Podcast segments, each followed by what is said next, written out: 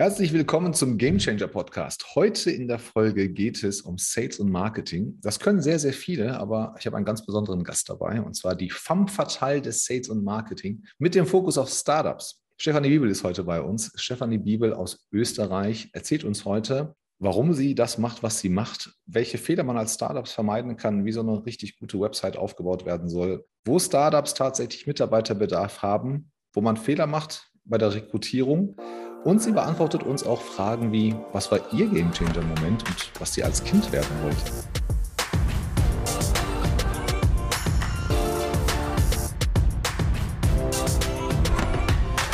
Herzlich willkommen, Stefanie. Wie geht's dir?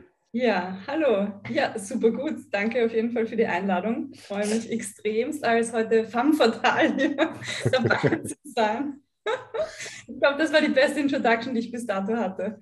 Ich finde ja, und das meine ich ohne negativen Beigeschmack, ohne Diversity-Bewertung und so weiter, ich finde Frauen im Vertrieb klasse. Ich kenne viele im Vertrieb. Mhm. Ich kenne sehr wenige, die so sind wie du, nach vorne gehen, öfter mal eine große Klappe haben, die Leute challengen und auch sagen, was Sache ist. Ich finde das super. Mhm. Warst du schon immer so oder bist du später im Leben so geworden? Ähm, ja, ich befürchte, ich war schon immer so. Also wenn man meine Mama fragt, dann würde die wahrscheinlich sagen, ja, die war schon immer ein ganz freches und vorlautes Kind. Also ich glaube, das kommt schon aus meiner Kindheit. Ähm, ich habe da schon immer so einen großen Schlapfen gehabt, wie man so schön sagt auf Wienerisch. Und ähm, ja, habe das, glaube ich, über die Jahre nicht abgelegt und bin heute noch immer so. Du bist noch gar nicht so lange selbstständig, richtig? Nee, gar nicht. Aber du also, warst schon sehr lange, bist du schon sehr lange im Vertrieb. Wie lange machst du das schon? Ja, also selbstständig bin ich jetzt echt wirklich erst seit sechs Monaten, also noch ganz frisch dabei. Habe sehr lange gebraucht, um mich da reinzuwagen und ich sage mal so, mein Sicherheitsnetz, was es ja nicht gibt, abzulegen, aber man glaubt es halt, man hat das als Angestellter.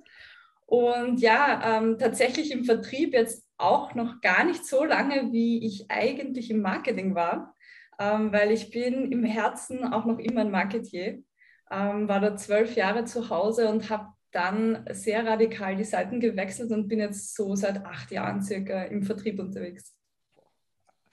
Also du bist ähm, sehr outspoken, würde man so sagen. Ich mag das. Ne? Ich, Vertriebler sind ja alle so ein bisschen extrovertiert, wenn man bei ja. Klischees bleiben darf und, und kann.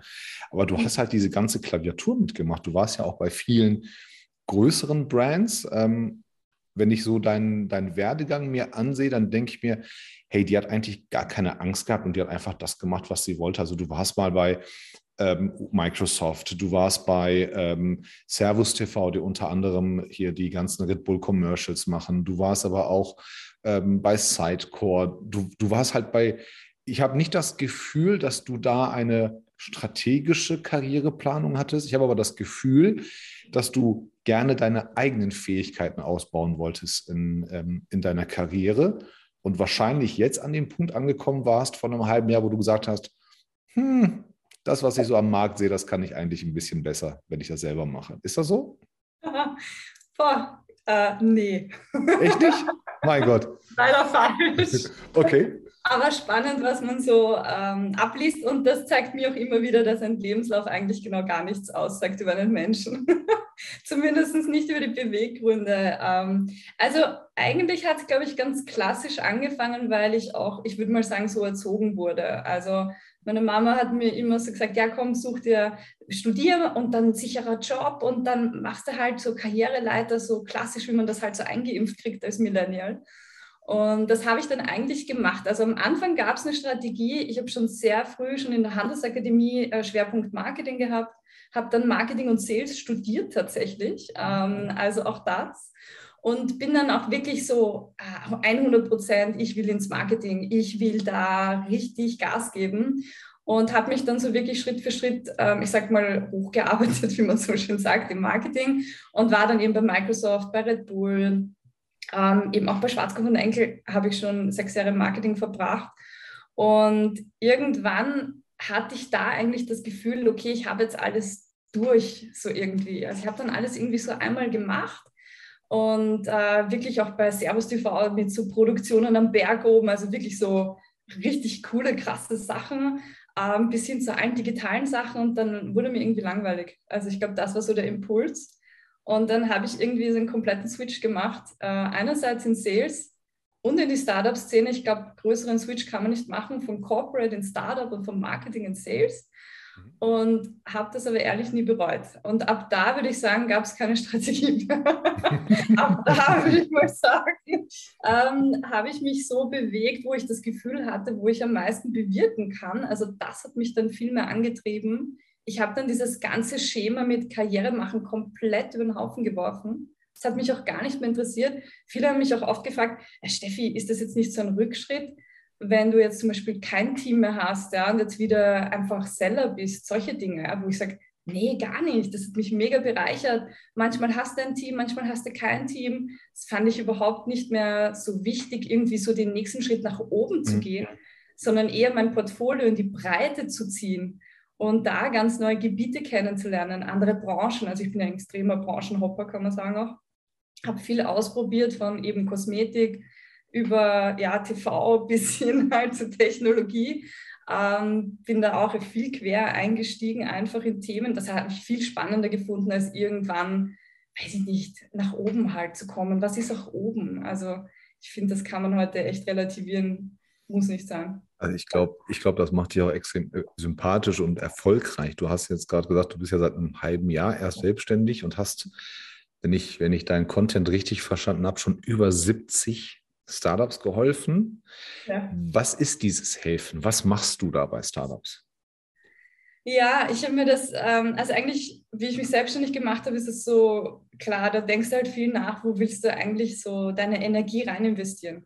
Also wo möchtest du wirklich so dein Herzblut reinstecken? Und in den letzten Jahren, muss ich halt echt sagen, ist mein Herz so am meisten bei den Startups aufgegangen. Und deswegen habe ich mich auch sehr fokussiert ähm, auf das gestürzt. Und mein Know-how, meine Expertise liegt halt im Marketing- und Sales-Bereich durch meine Vergangenheit. Und was ich mache, ich versuche wirklich Startups beizubringen, wie das halt funktioniert. Also viele haben halt so eine geile Vision oder auch mega spannende Produkte, aber sie kommen einfach nicht aus dem Bereich, waren noch nie vielleicht im Marketing, auch noch nie im Sales, und sie verstehen die ganzen Mechaniken nicht auch. Sie verstehen nicht, warum sie jetzt da keinen Termin bekommen bei dem Kunden oder warum dieser Deal nicht geclosed hat. Ja? Also wenn ich die oft frage, hey, was, was war der Grund? Ja, der Kunde war irre begeistert, der fand die Idee toll. Und ich so, ja, cool, hat er unterschrieben? Nee. Ja, und warum nicht? Ich weiß nicht. Das ist so ein klassisches Gespräch, was ich so oft führe. Sie wissen gar nicht, warum. Ähm, oft rufe ich dann den Kunden, by the way, an oder der das halt auch nicht geworden ist und frage einfach nach. Ähm, einfach, um für dieses Startup herauszufinden, woran liegt es denn, an was, an was müssen die dann arbeiten? Ja? Ist das Produkt nicht gut genug? Was der falsche Kunde? Was der falsche Mehrwert? Was, was war es denn am Ende des Tages? Weil sonst kann man ja auch den Laden nicht steuern, sage ich jetzt mal. Ist das Feedback von den Kunden äh, deckungsgleich mit dem, was die Startups dann denken in dem Moment? Was ist, woran es gescheitert haben könnte? Äh, selten. Okay. Also, meistens ist es wirklich ein gro- ist es eine große Blackbox. Für viele Startups ist Marketing und Sales eine große, große Blackbox. Aber wieso? Wieso? Normalerweise, wenn ich doch ein Unternehmen gründe, ich habe eine tolle Idee, eine Technologie, ja, eine Lösung, was auch immer, mhm. dann muss ich das ja an den Mann bringen oder an die Frau. Mhm. Na, jetzt ist natürlich der Gedanke schön, dass die Welt auf meine Lösung wartet und sagt, ich reiße es dir aus der Hand. Aber ja. auch das ist Marketing. Ich muss es doch erstmal schaffen, dass die Welt das erfährt, dass mhm. da dieser Need oder dieser Pain oder, oder diese Leidenschaft erzeugt wurde, mhm. dass man sagt, genau zu den Leuten müssen wir hingehen, da, da holen wir uns unsere Lösung ab. Aber ich feiere mich doch nicht selbst, um jetzt mal so ein bisschen kritischer zu werden. Das, das Ziel eines Startups ist ja nicht zu sagen, hey, wir haben die nächste Funding-Round äh, überlebt und feiern uns. Ich meine, das ist eine großartige Leistung, wenn du ja. fünfzig, hundert, fünfhundert Millionen ähm, Euro oder Dollar äh, anderer Leute Geld bekommen darfst. Du musst ja was machen. Du musst am Ende des Tages, erwartet ja auch jeder Investor, wenn er dir ein Euro gibt, dass du zumindest ein Euro zehn, ein Euro zwanzig zurückzahlen kannst irgendwann. Also der ja. Fokus muss doch von Anfang an schon auf Sales und Marketing sein. Also leider ist das, was du vorher gesagt hast, sehr oft richtig. Ähm, viele glauben noch immer, wenn sie da jetzt die mega innovative Idee bringen, dann wird das schon laufen. Ich glaube schon, dass das am Anfang auch so ein bisschen vielleicht Naivität sogar ist, ja, weil man es einfach vielleicht auch gar nicht besser weiß.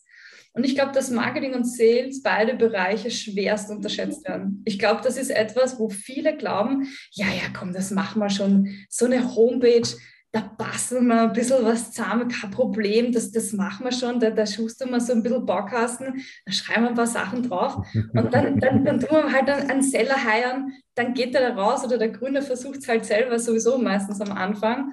Und es ist ja erstaunlich, also ich, ich führe wirklich sehr oft dieselben Gespräche und meistens kommen sie dann wirklich und sagen, ja, wir haben das probiert, Stefanie, und es funktioniert irgendwie so nicht, wir brauchen bitte Hilfe. Und das finde ich wenigstens gut, dass man sich dann eingesteht und sagt, hey, come on, I need help, ja, und das ist total in Ordnung, ja, weil ich meine, ich habe auch zwanzig Jahre gebraucht, um da zu stehen, wo ich heute stehe. Ich habe kein cooles Produkt erfunden, by the way. Ähm, dafür hat es nicht gereicht. Aber ich finde, dafür kann ich da, glaube ich, sehr, sehr viel Support geben, weil das braucht eigentlich jedes Startup und das macht mir halt auch so viel Spaß. Ja. Also diese großartigen Visionen dann auch wirklich auf die Straße zu kriegen und da einfach zu helfen. Und wie gesagt, ich glaube, dass es generell einfach schwerst unterschätzt wird. Und es war auch früher sehr, sehr viel einfacher zu verkaufen, muss man auch sagen. Also ich mache das auch. Die Dichte ist jetzt höher, ne? Du hast ja für ja. alle, es, man, manchmal habe ich das Gefühl, ähm, alles, was es, was es, von dem man glaubt, dass es das noch nicht gibt, gibt, gibt es schon in irgendeiner anderen Verpackung an, an der nächsten Ecke. Ja. Also so, so die richtige Innovation, das richtige Ähm, Neue, was die Welt verändern kann. Ich meine, mhm. ich bin kein Techie, ich, hab, ich muss das nicht, ich mache lieber ähm, das, was es schon gibt. Ja. Aber manchmal habe ich das Gefühl, na, habe ich schon mal irgendwo gesehen, habe ich schon mal irgendwo gelesen, weiß ich von anderen Unternehmen schon, dass sie dran arbeiten in irgendeiner Form.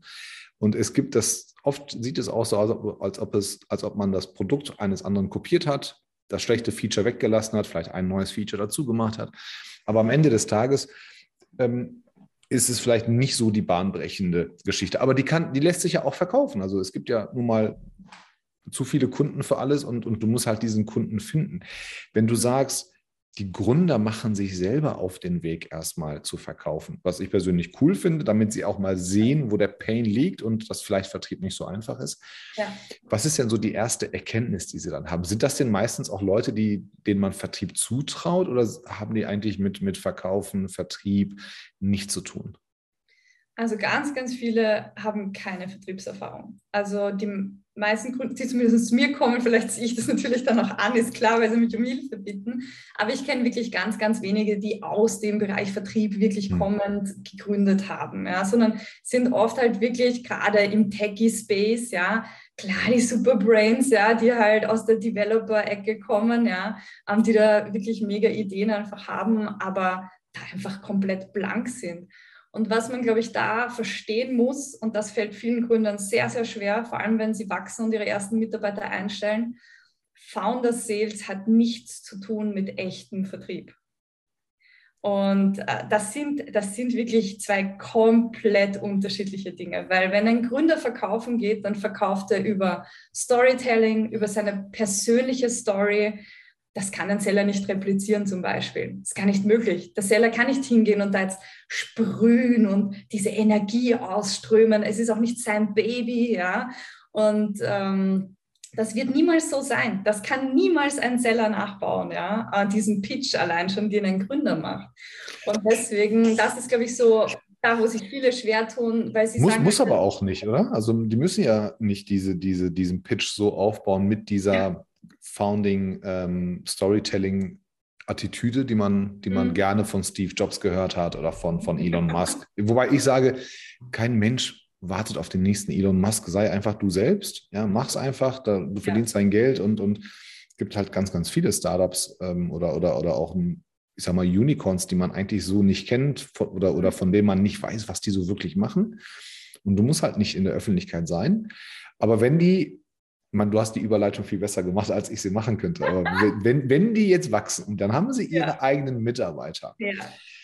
ist das, sind die überfordert? Wie suchen die denn ihre Mitarbeiter? Nach welchen Kriterien? Und versuchen sie da, sich selber zu kopieren? Also suchen sie nach dem zweiten Ich mhm. oder, oder suchen sie nach Menschen mit neuen Impulsen?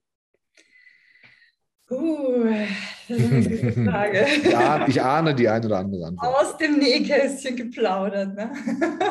Also das, was ich so sehe und wo ich auch selbst involviert war, ähm, das ist eben genau der Knackpunkt, den ich jetzt vorher schon so ein bisschen angesprochen habe. Man, man versucht natürlich gute Seller zu finden, sagen wir es mal so, aber man sucht die eierlegende Wollmilchsau, die so gut wie zu keinem Gehalt anfängt, am besten auch noch, ne? Weil man hatte nicht so viel Budget. Da fängt der Problem Nummer eins schon mal an. Mhm. Also man hätte natürlich gern die Senioren-Seller, ähm, aber die zu einem Junior-Gehalt, ähm, weil das ist halt das Budget. Da wird es halt dann schon mal schwierig. Ähm, was man auch leider dazu sagen muss, Gründer haben nicht nur vom Marketing und Sales oftmals wenig Vorkenntnisse, sondern auch vom Thema Recruiting, weil das haben sie vorher halt noch nie gemacht. Das heißt, Stellenausschreibungen werden geschrieben, puh, ähm, ja, schwierig, sage ich jetzt einmal. Und dann kommt einfach dazu die größte Herausforderung, und das sehe ich ja selber, ich bin ja extremst involviert, ähm, noch immer auch, ich habe auch gerade selber Seller recruited. Das Problem Nummer eins ist, du kannst ziemlich wenig bieten im Vergleich einfach zu anderen Kalibern von Unternehmen. Und die Frage ist dann immer, warum gehe ich in ein Startup ähm, als Seller? Ja? Ähm, weil du hast jetzt nicht das geile Auto, was, jetzt, was ich zum Beispiel natürlich in Corporates hatte. Ja? In großen Unternehmen hatte ich ein fettes Auto, ein fettes Handy, ein fettes Gehalt. Zum Beispiel, also ich hatte als Seller, mein höchstes Gehalt war hundertachtzigtausend Euro. Im Corporate? Ja, im Corporate-Umfeld. Oder ich sage mal im Scale-Up-Umfeld, ja. Um, und so gesehen, das, kann, das geht gar nicht, das kannst du dir nicht leisten im Startup, du hast doch nicht das Auto und jetzt braucht doch bitte mir keiner mit dem Obstkorb kommen, ja, also wenn ich so stehe, ja? Oder mit dem tollen Butler, der da steht und wir sind ja ach so cool, um, am Ende des Tages bist du in einem sehr hochkompetitiven Umfeld und ja, Startup ist cool, aber ähm, für Kaliber-Seller komplett uninteressant. Die sind alle in fetten Corporates. Meine besten Freunde zum Beispiel sind bei Microsoft. Die würden nie in ein Startup gehen, ja. Also die haben Familie, ja. Die, das, das, da musst du wirklich eine, einem Ideal folgen, so wie ich, ja. Also ich folge auch einem Ideal, weil ich glaube einfach an Startups, ja. Ich glaube, dass sie die Welt verändern können und das ist halt meine, mein Ideal. Und deswegen bin ich auch dort geblieben und habe auf ein paar Dinge verzichtet, zum Beispiel aufs fette Auto. Mhm. Ähm, war dann aber Gott sei Dank irgendwann senior enough, um zumindest ja, gehaltlich halbwegs irgendwo zu landen, wo es attraktiv ist. Ja. Aber, aber ja. Wenn du, wenn du, wenn du sagst, ähm, dass das gute Seller, zum Beispiel hier deine Freunde auch von Microsoft, mhm. ähm, nicht zu einem Startup gehen würden, ist, ist das der, der, der Sicherheitsgedanke dahinter oder ist es das, was, dass sie das Geld nicht kriegen würden? Weil Startup ist ja auch nicht Startup. Also es gibt ja auch Startups, die extrem viel Funding bekommen haben und sich das ja. auch leisten können anhand ähm, der, der, der Finanzierung und der Cashkasse, die sie da haben. Ja. Und vielleicht nicht im ersten, aber im zweiten, dritten Jahr auch diese Gehälter zahlen können. Ist, ist da der Aspekt Sicherheit auch, auch wichtig oder geht es da um was ganz anderes? Ja. Vielleicht um die Marke?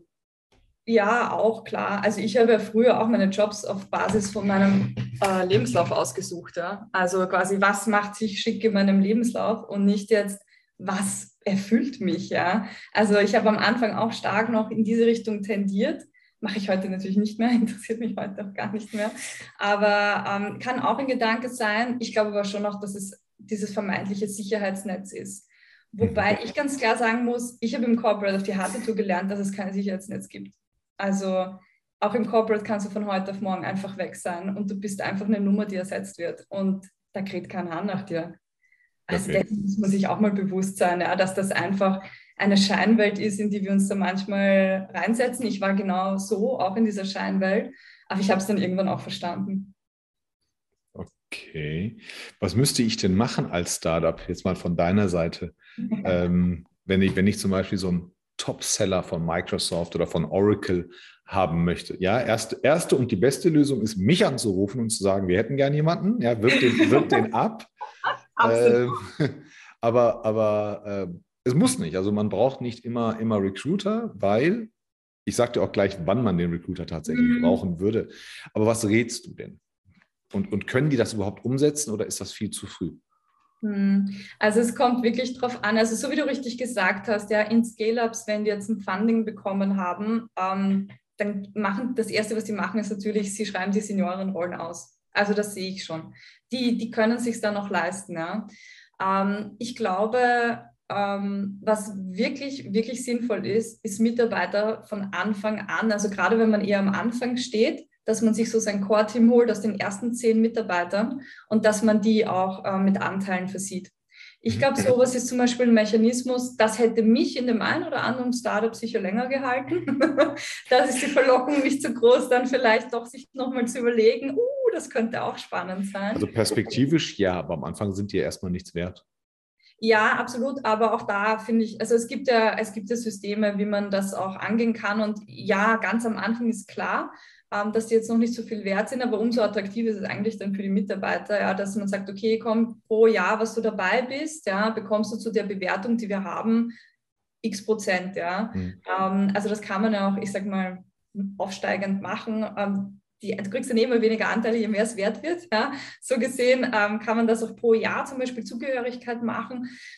Also ich glaube, man kann da sehr fantasievoll sein. Ähm, da macht es natürlich einem der österreichische Staat nicht so einfach. Das weiß ich auch mit virtuellen Anteilen. Also es gibt ja Modelle mit E S O P, nennt sich das dann zum Beispiel, ja, ja, ja. virtuellen Anteilen. Das ist nicht, äh, es ist ja bürokratisch noch, ja, diese Modelle, aber ich war selbst schon Teil davon und es funktioniert und ich finde es großartig. Und ich glaube, du bindest deinen Mitarbeiter so nochmal anders ein, auf so eine Art und Weise und dann rennt er wirklich, als ob es sein Unternehmen ist. Dann ja. haben wir natürlich nicht das Problem, dass der Seller sich denkt, ja, da, drü- da drüben ist die, die Wiese grüner, da kann ich mehr verdienen vielleicht. Ja. Also ich habe von einem, einem Anwalt aus, aus meinem näheren Umfeld ähm, erfahren, weil wir das jetzt in der jüngsten Vergangenheit hatten, ähm, fast ja, einige, einige hunderttausend Euro waren die Anteile wert. Da wurde aber der Fehler gemacht, es war, stand im Arbeitsvertrag, war aber, wurde nicht notariell beurkundet.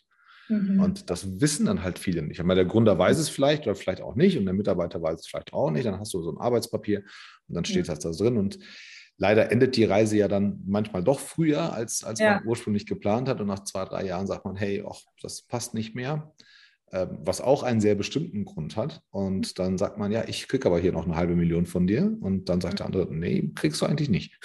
Das ist, also, das ist einfach nur Pech gehabt. Aber ja, das ist ähm, mit den ganzen E S O P-Dingern, da gibt es richtig, richtig gute Lösungen. Es mhm. ist bürokratisch. Es ist auch nicht einfach mal so eben mal auf einem D I N A vier Blatt gemacht. Mhm. Aber wenn man das macht, finde ich es auch ganz gut. Hast du, ich bin ja, ich bin ja so ein Fanatiker von Kulturen. Hast ja. du...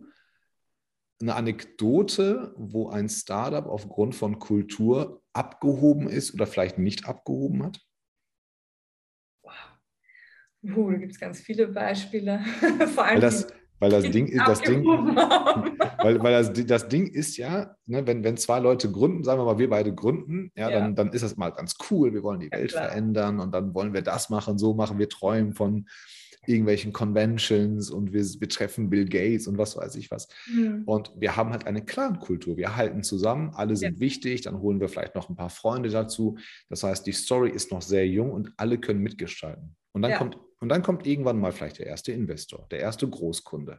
Irgendwas passiert, wo wir vielleicht nicht mehr so diese fancy und, und, und cool Attitude-Leute sind. Wir müssen professioneller werden. Das heißt, unsere Kultur ändert sich.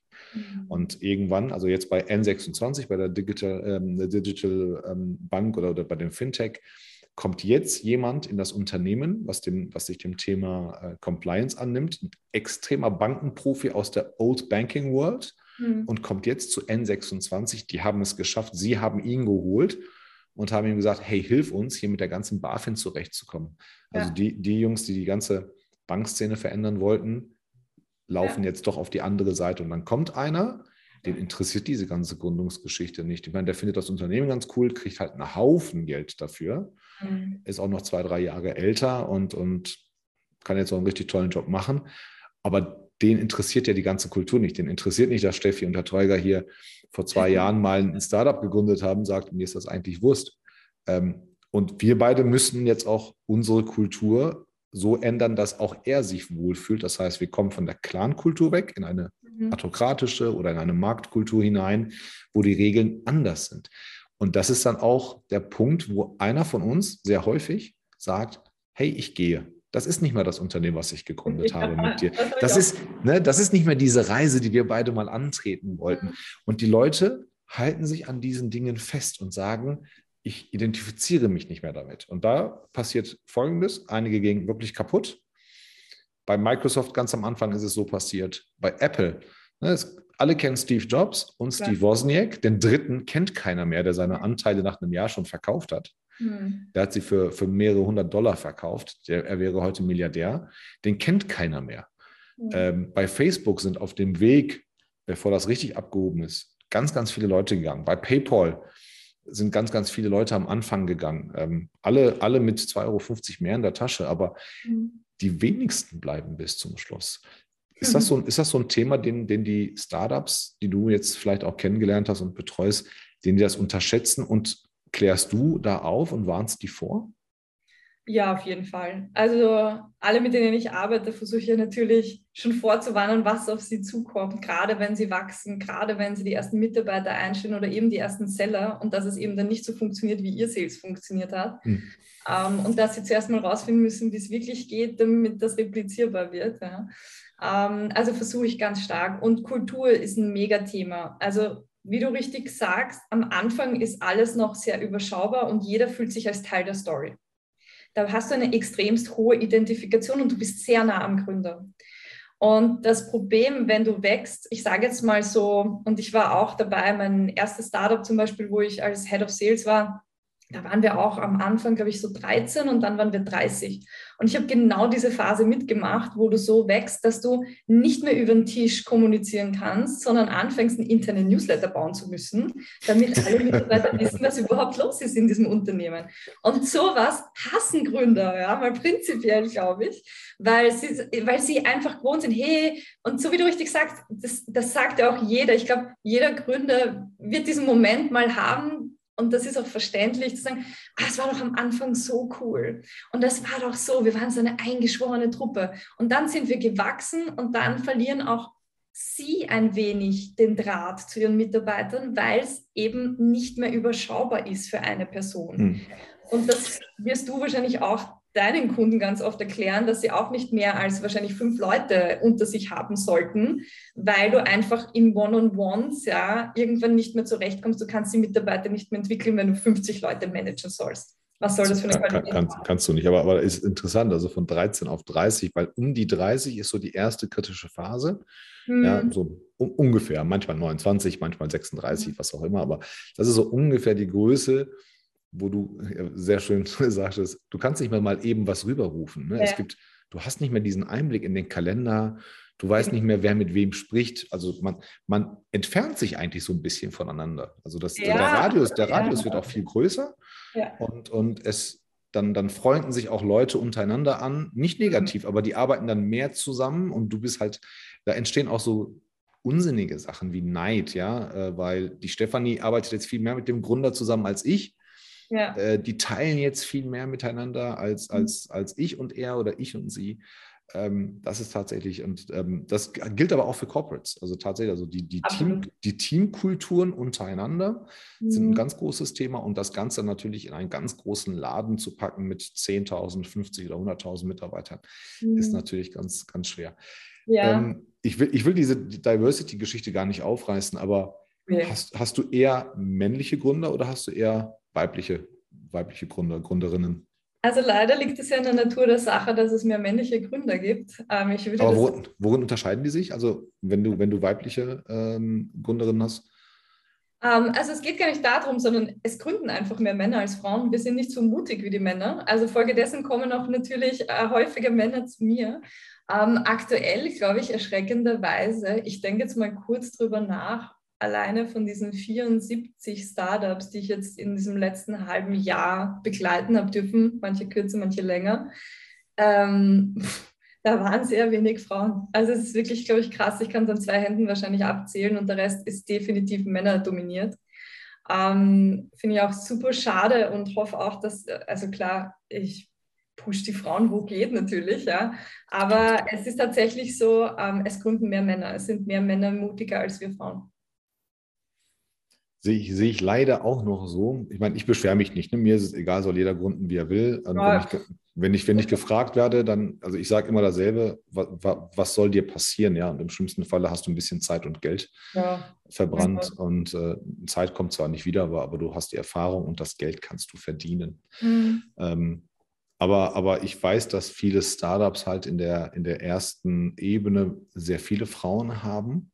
Tatsächlich, ja. weil, die, weil die Jungs irgendwann mal anfangen mit Testosteron, Konkurrenzgedanken und, und solchen Sachen und, und sich nicht mehr untereinander äh, mhm. verstehen. Ähm, aber ich würde es mir auch wünschen tatsächlich. Und es gibt halt auch ein paar Stories natürlich, ne, die das machen. Also ähm, West Wing ist, ist gut gewachsen, hat immer wieder mal hier und da äh, Fehlerchen gehabt oder sowas, aber ist gut gewachsen und hat sich dann, glaube ich, wenn mich nicht alles täuscht, einen männlichen oder einen Geschäftsführer, einen Mann reingeholt, der das Business dann ab einem gewissen Zeitpunkt dann weiter, weiter ausgebaut hat. Dann konnte man aber auch nicht mehr von äh, Startup sprechen und ist, glaube ich, auch heute über eine Milliarde wert. Ist diese Milliarde, ist das, ist das so ein Ziel bei den Startups, die du, die du da betreust? Also ich träume nicht davon. Ähm, ich hätte es gerne, ne? aber, aber ich, ich, ich muss es nicht.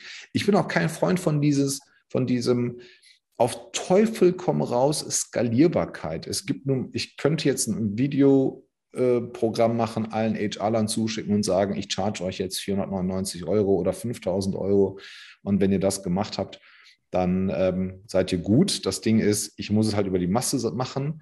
Ich würde gern viel langfristiger arbeiten und da, mhm. glaube ich, da glaube ich, dass Skalierbarkeit nicht immer die Lösung ist. Mhm. Ähm, empfindest du das so, dass, dass, dass junge Startups auf dich zukommen und, und ist dieses, Stefanie, wie können wir skalieren, ist das eine der ersten Fragen oder kommt das irgendwann später? Das, das Spannende ist, ähm, dass das bei mir nicht so ist. Ähm, ich glaube, cool, das liegt cool. auch an meinem Filter, den ich eingebaut habe. Ich glaube, ich habe ganz oft stehen, ich stehe für nachhaltiges Wachstum und nicht diese verrückten Dinge wie, wir müssen jetzt morgen das Unicorn werden. Ich halte auch ehrlich nichts davon. Also ist nicht mein, ist nicht mein Ding. Also ja, Startup heißt natürlich, du hast eine verrückte Idee, du hast kein Budget und du willst nach oben und du musst skalieren. Und skalieren aber heißt für mich, ähm, du baust so ein starkes Fundament in einem Unternehmen, dass du diese Kurve hinbekommst. Das heißt aber nicht, dass diese Kurve jetzt ebenso, wie du sagst, ja, bei einer Milliarde in zwei Jahren sein muss. Ja, ist eh im seltensten Fall so. Sondern für mich ist eigentlich immer wichtig, okay, was nehmen wir uns realistisch als nächstes Ziel vor? Mhm. Und dann als nächstes und dann als nächstes. Und dann lasst uns schauen, wo wir noch schrauben können und wo das hinführt. Ich habe in erster Linie, muss ich ehrlich sagen, habe ich mega Glück oder... Es ist halt auch mein Messaging nach draußen, das dafür sorgt. Ja. Ich habe echt super Gründer, die eigentlich geiles Entrepreneurship leben wollen. Die sagen, ich will wirklich ein cooles Unternehmen haben. Ich möchte, dass ich einen tollen Arbeitsplatz schaffen kann, dass da wirklich coole Leute in meinem Startup sind, mit denen ich gemeinsam etwas schaffe.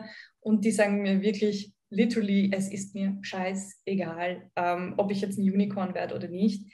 Ähm, Das sind doch die, die in diesem Startup-Game und diesem Famous und hey, wir haben wieder drei Millionen und vier Millionen und zwanzig Millionen. Die machen bei so einem, tut mir leid, Schwachsinn auch einfach nicht mit. Ja. Ähm, ich weiß auch nicht, warum man das so feiert. Ähm, ich kann es auch leider nicht ganz nachvollziehen. Ja. Das ist so, als ob ich mir jetzt einen Kredit von der Bank hole und mich voll abfeiere. Äh, habe ich nicht gemacht übrigens, wie ich meine Wohnung gekauft habe. Ähm, ich habe mich nicht abgefeiert. Ich habe mir gedacht, okay, scheiße, wie zahle ich das schnellstmöglich wieder retour? Ja. Aber ist weird. Ich finde es irgendwie weird. Aber okay, aber solche Gründe habe ich eigentlich nicht. Also die kommen nicht auf mich zu. Ja, also ich bin, ich bin, ich bin ja ein klassischer Bootstrapper, ne? Ich ähm, ja, ich arbeite. Auch, ich auch. Also ich habe ich hab ja, ich hab ja lange Asset Finance gemacht und Private Equity ähm, und habe wirklich auch so klassisch Heuschrecke, ne? Also Assets raus mhm. und dann nach mir die Sintflut. Ja. Ähm, und war auch dann irgendwann der Grund, warum ich gesagt habe, das bringt ja nichts. Aber ich weiß, wie man, wie man ähm, Fremdkapital raised und ähm, weiß auch, wie man das Ganze aufbaut. Habe es nie für mich genutzt. Mhm. Ein klassischer Bootstrapper, der, ich gebe mir jedes Mal, wenn ich gründe, ist jetzt, glaube ich, die vierte Gründung hier, dass ich gesagt habe, ich muss mit der Kohle zurechtkommen und ich muss innerhalb von ganz, ganz kurzem Zeitraum, muss ich Umsatz machen. Und genau. ich persönlich kann verkaufen, konzentriere mich darauf. Mhm. Ähm, und da, wo ich halt nicht zurechtkomme, dann, dann, dann hole ich mir halt meine Mitarbeiter genau da. Mhm. Ähm, und habe jetzt auch vielleicht ein bisschen Ahnung von H R und ein bisschen ja. Ahnung von, von Mitarbeiterauswahl. Aber tatsächlich ähm, bin ich Bootstrapper. Gibt es ja. gibt's außer diesem angenehmen Schlaf abends ganz deutliche Unterschiede zwischen Bootstrappern und, und den Jungs und Mädels, die mit, mit Investorengeld arbeiten? Ja, absolut. absolut. Sag, sag mal deine Top drei. Oh, Top drei. Also ich glaube, das, was einfach ein mega Unterschied ist, ist, wie, wie man mit Geld umgeht. Ja? Also ich glaube, das ist so ein bisschen vergleichbar, wie wenn du im Lotto gewinnst. Ja? Wenn du jetzt, ich sag mal, jeden Monat fünftausend Euro hast, ja, und jetzt plötzlich morgen eine Million, dann kaufst du dir plötzlich ein Haus und ein Auto und ein Boot, vielleicht noch, keine Ahnung. Ja? Aber man muss ja seine Kosten nicht in die Höhe treiben. Wie?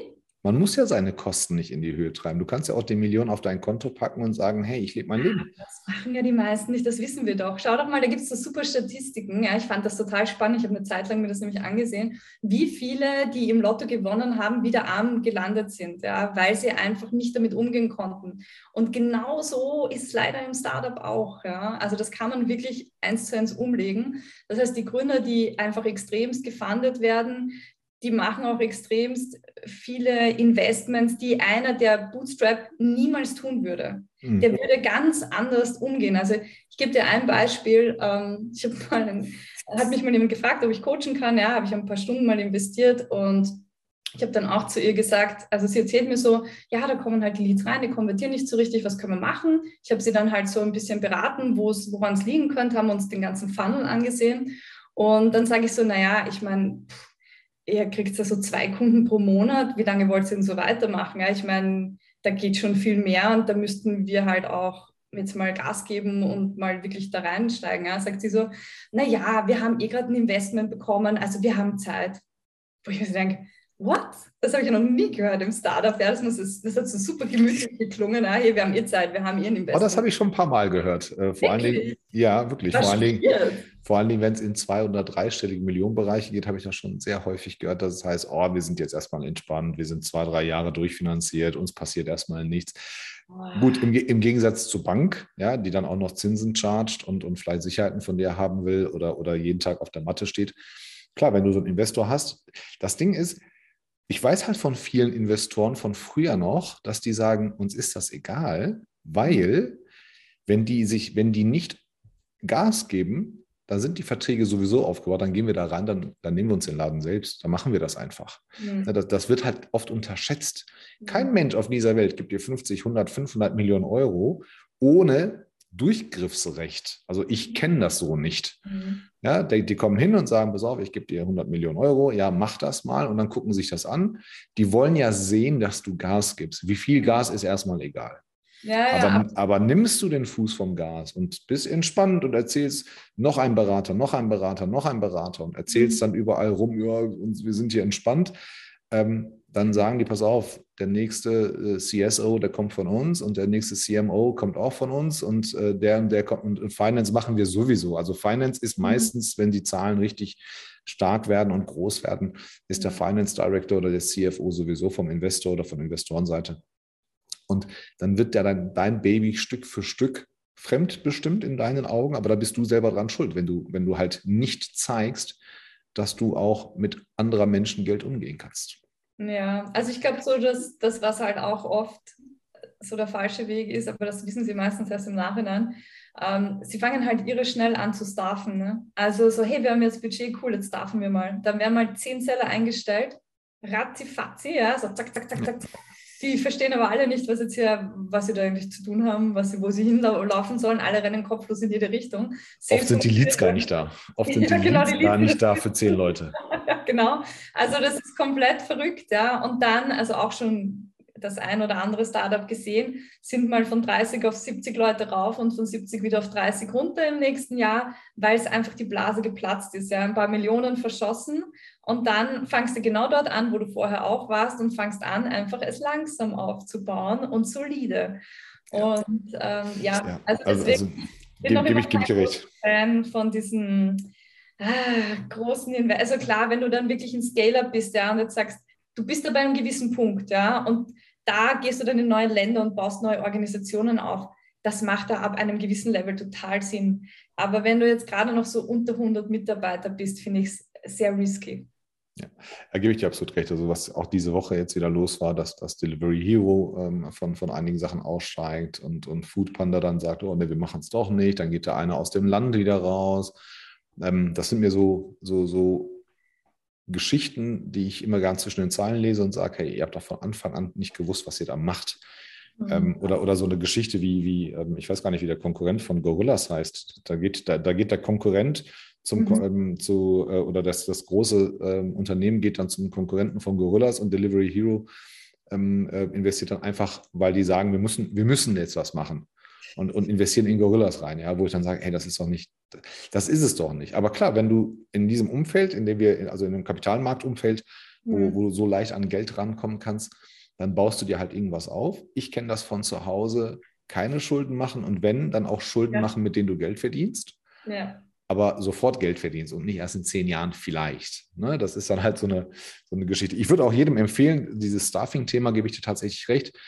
Ähm, ich wollte ja sagen, wann man, wann man Recruiter und Headhunter holen sollte. Also Headhunter sowieso nicht erstmal und mhm. Recruiter oder externe Hilfe, ähm, also uns kann man jederzeit anrufen, kostet auch erstmal nichts. Äh, wir, klär, nee, wir klären ja auch tatsächlich auf, wann Staffing tatsächlich ein Problem Ach. wird, ja, und, und wie viel man machen sollte und mhm. dann auch so Sachen geklärt haben möchte wie, okay, wenn du zehn, zehn Seller haben möchtest, wie viele Leads hast du? Wenn du neun Leads hast für zehn Seller, brauchst du keine zehn Seller, fertig.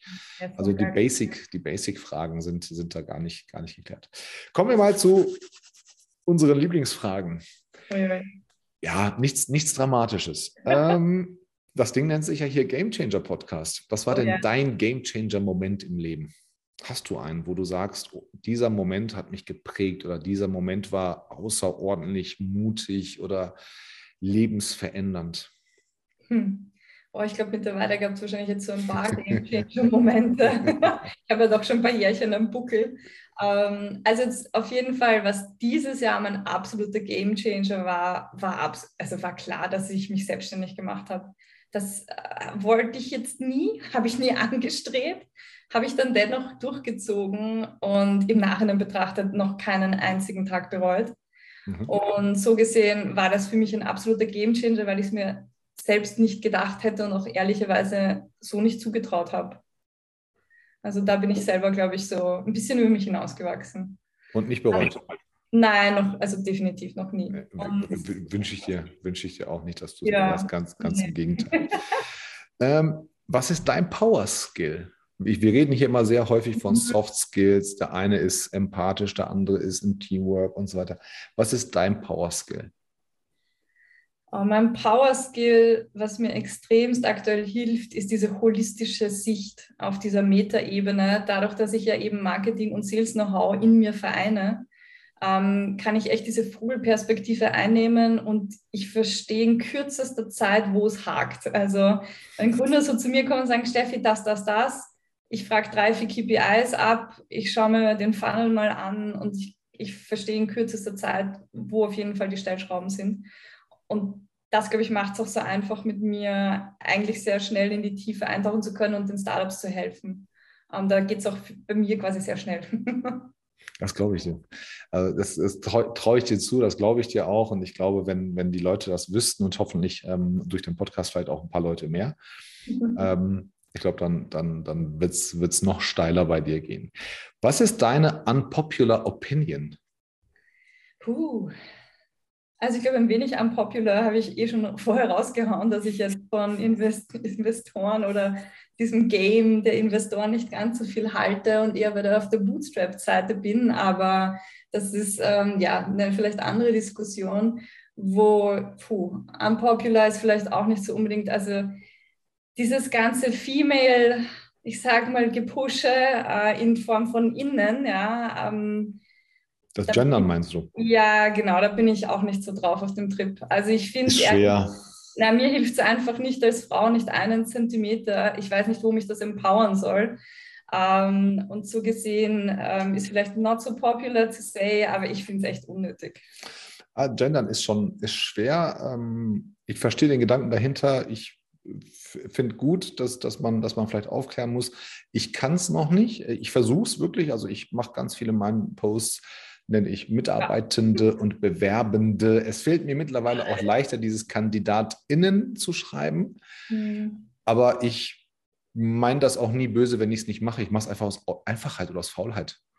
Ja, ich ja, bin jetzt ich zwei, zweiundvierzig Jahre alt, also da wird jetzt nicht mehr so viel ne, großartig geändert.